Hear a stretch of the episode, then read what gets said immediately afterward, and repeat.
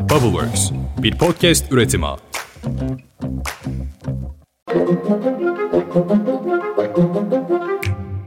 Beş dakikada dünya gündemine hepiniz hoş geldiniz. Bugün 11 Ocak 2023. Ben Özlem Gürses. Dün bizim yani gazetecilerin bir bayram günüydü. Çalışan gazeteciler günü. Kutlayacak bir şey yoktu ya. Neyse. Hazırsanız başlayalım.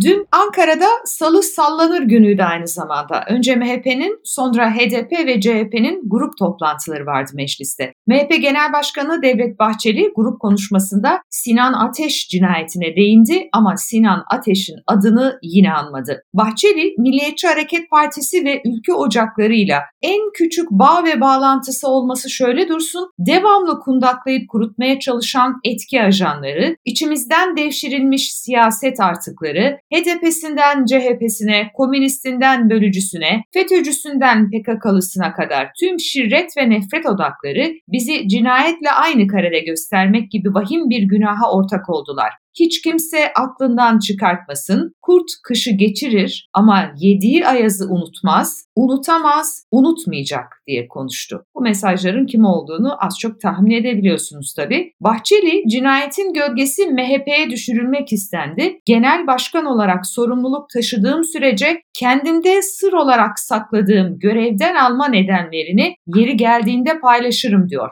Farkındaysanız bu cümlede bile bir özne yok. Yani soru şu, kimi görevden alma nedenlerini sır olarak paylaşıyor Bahçeli? Normalde Sinan Ateş çünkü Ülke Ocakları eski başkanı biliyorsunuz ve Bahçeli'nin yakın çalışma arkadaşı. Ama bu cümlede bile Sinan Ateş'in adını anmadı Bahçeli. Bu arada Ankara Emniyeti ve Cumhuriyet Başsavcılığı'nın yürüttüğü soruşturmada tutuklu sanıkların sorgusu devam ediyor. Cinayette tetiği çeken ve 5 kurşunla Sinan Ateş'i öldüren Papi lakaplı Eray Özyağcı ise halen ortada yok.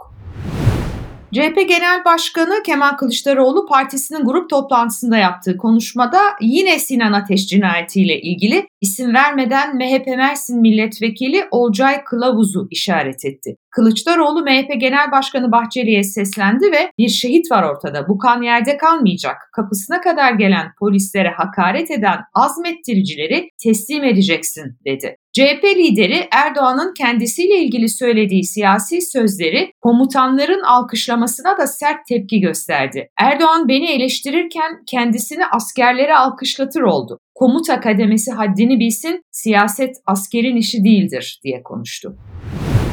AK Parti'nin başörtüsüne ilişkin yeni anayasa maddesi teklifine muhalefet blok olarak kapıyı kapattı. AKP'nin tasarıyı görüşmek için randevu talebine HDP önceki gün hayır demişti. CHP ve İyi Parti de dün AK Parti'nin anayasa ziyareti randevusuna hayır yanıtını verdi. CHP bu olumsuz yanıtına gerekçe olarak İyi Partili Lütfi Türkan ve CHP Mersin Milletvekili Ali Mahir Başarır'ın dokunulmazlık dosyalarının gündeme alınmasını gösterdi. Bu arada Meclis Karma Komisyonu'nda Başarır ve Türkan'ın dokunulmazlık dosyaları bugün ele alınacak. Toplantıya HDP, CHP ve İyi Parti katılmayacak. Dosyalar hatırlayalım neden gündeme gelmişti? Normalde milletvekillerinin dokunulmazlığı var biliyorsunuz. Fezleke ile bu dokunulmazlık kaldırılıp bir yargı sürecinin önü açılabiliyor. İşte bu iki dosya o yüzden karma komisyonda görüşülecek. İyi Parti Kocaeli Milletvekili Türkan'ın bir şehit yakınına hakaret ettiği gerekçesiyle CHP Mersin Milletvekili Ali Mahir Başarır'ın da mahkeme heyetine müdahale ettiği suçlaması gerekçesiyle bu iki dosya hazırlanmıştı.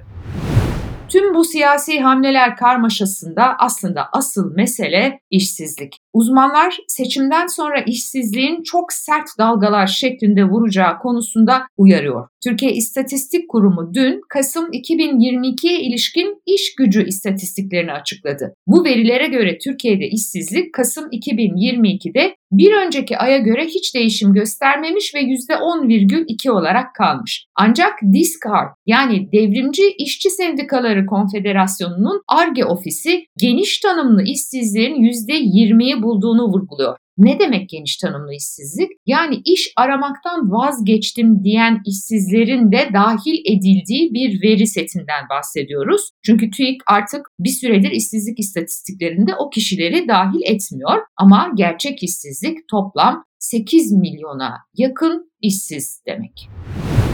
Hadi bir de iyi haber vereyim. Dün geceden itibaren benzinin litre fiyatı 63 kuruş ucuzladı. Evet efendim tam 63 kuruş indirim geldi akaryakıta. Yeterince sevindiysek gelelim sokağa. Zira çarşı pazar hala fena. Üç harfli marketlerin binlerce üründe fiyatı Şubat ayı sonuna kadar sabitlemesinin ardından benzer bir karar da tekstil sektöründen geldi. Aslında tekstil sektöründe de sıkıntı büyük. 180 bin kişinin işsiz kalacağı söyleniyor. Sadece tekstilde Hazır giyimciler birçok üründe etiketleri Şubat sonuna kadar sabitledi. Ben de bunu anlamıyorum. Yani her ay zam mı yapacaklardı hazır giyimciler? Zaten sabitleyeceklerdi. Neyse bu arada en büyük sıkıntı zaten gıdada. Eğitimsen Antalya Şubesi 2023 Ocak ayının ilk haftasında Antalya'nın farklı merkez ilçelerinde 52 okul kantinine gitmiş ve bir anket uygulamış. Anketin sonuçlarına göre kantin fiyatları bile geçtiğimiz yıla göre %100'den fazla artmış. Nedir Allah aşkına kantin? Tosttur, bisküvidir, gofrettir, meyve suyudur. Aynı ankette ayrıca kantinden yiyecek alamayan öğrencilerin oranı %52 iken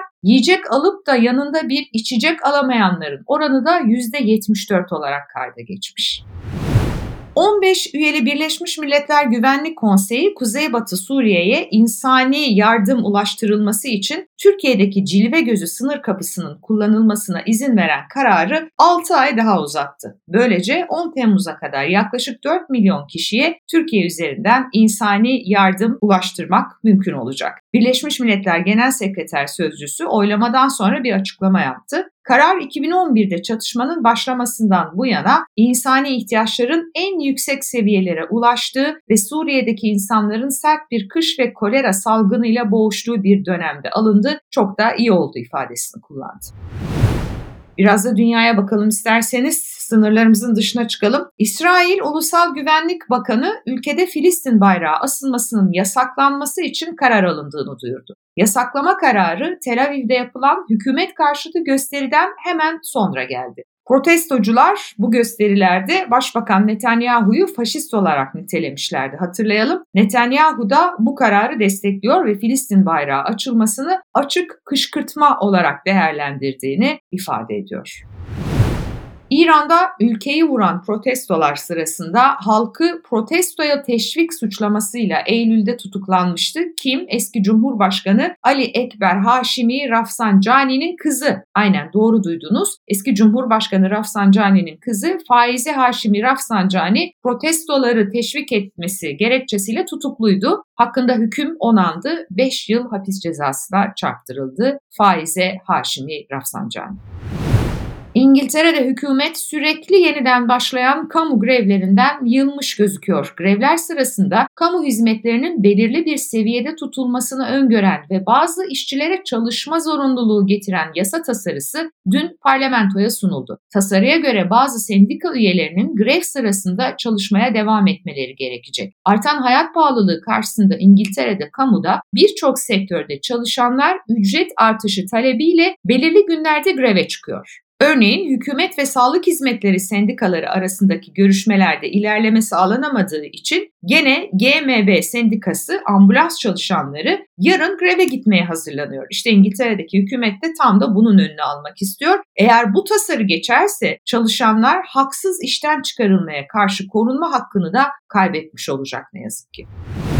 Japonya'da kuş gribi vakaları nedeniyle itlaf edilen tavuk sayısı 10 milyona yaklaşmış. Sezonun ilk vakasının saptandığı Ekim 2022 sonrası kuş gribi hastalığı Japonya geneline yayılmaya devam ediyor. Söz konusu rakam kuş gribi nedeniyle bir sezonda şimdiye kadarki en fazla itlaf edilen yani öldürülen hayvan sayısına denk düşüyor.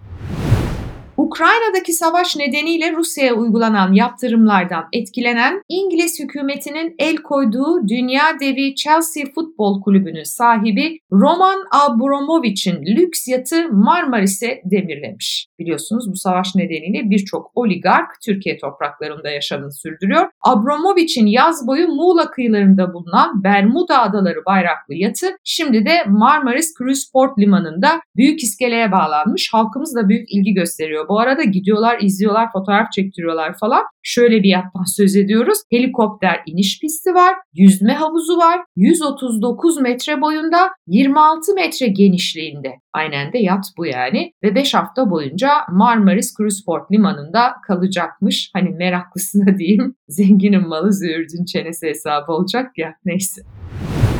İngiltere'nin kendi topraklarından yörüngeye ilk uydu gönderme girişimi başarısız olmuş. Roket Cornwall bölgesine bağlı Newquay kasabasındaki uydu fırlatma merkezinden Amerikalı Virgin Orbit şirketi tarafından fırlatılmış. Cosmic Girl adlı bir uçak taşıyormuş uyduyu ve uçak Atlas Okyanusu üzerinden üste geri dönerken motorunda çıkan bir arıza nedeniyle roket yörüngeye ulaşamamış. Yani aslına bakarsanız roket dünyada bir yere düşmüş büyük ihtimalle ya da bilmiyorum bir kara delikte falan yok mu oldu acaba? Zira uzmanlar roketin dünyaya düşüp düşmediğini bilmediklerini açıklamışlar. İşte böyle her an kafanıza roket bile düşebilecek bir gündemde hayatta kalmaya çalışıyoruz gençlik. Neyse yola devam. Yarın sabah yine erken saatlerde dünyanın ve Türkiye'nin gündemini anlatacağım. O zamana dek hoşçakalın, sağlıkla kalın.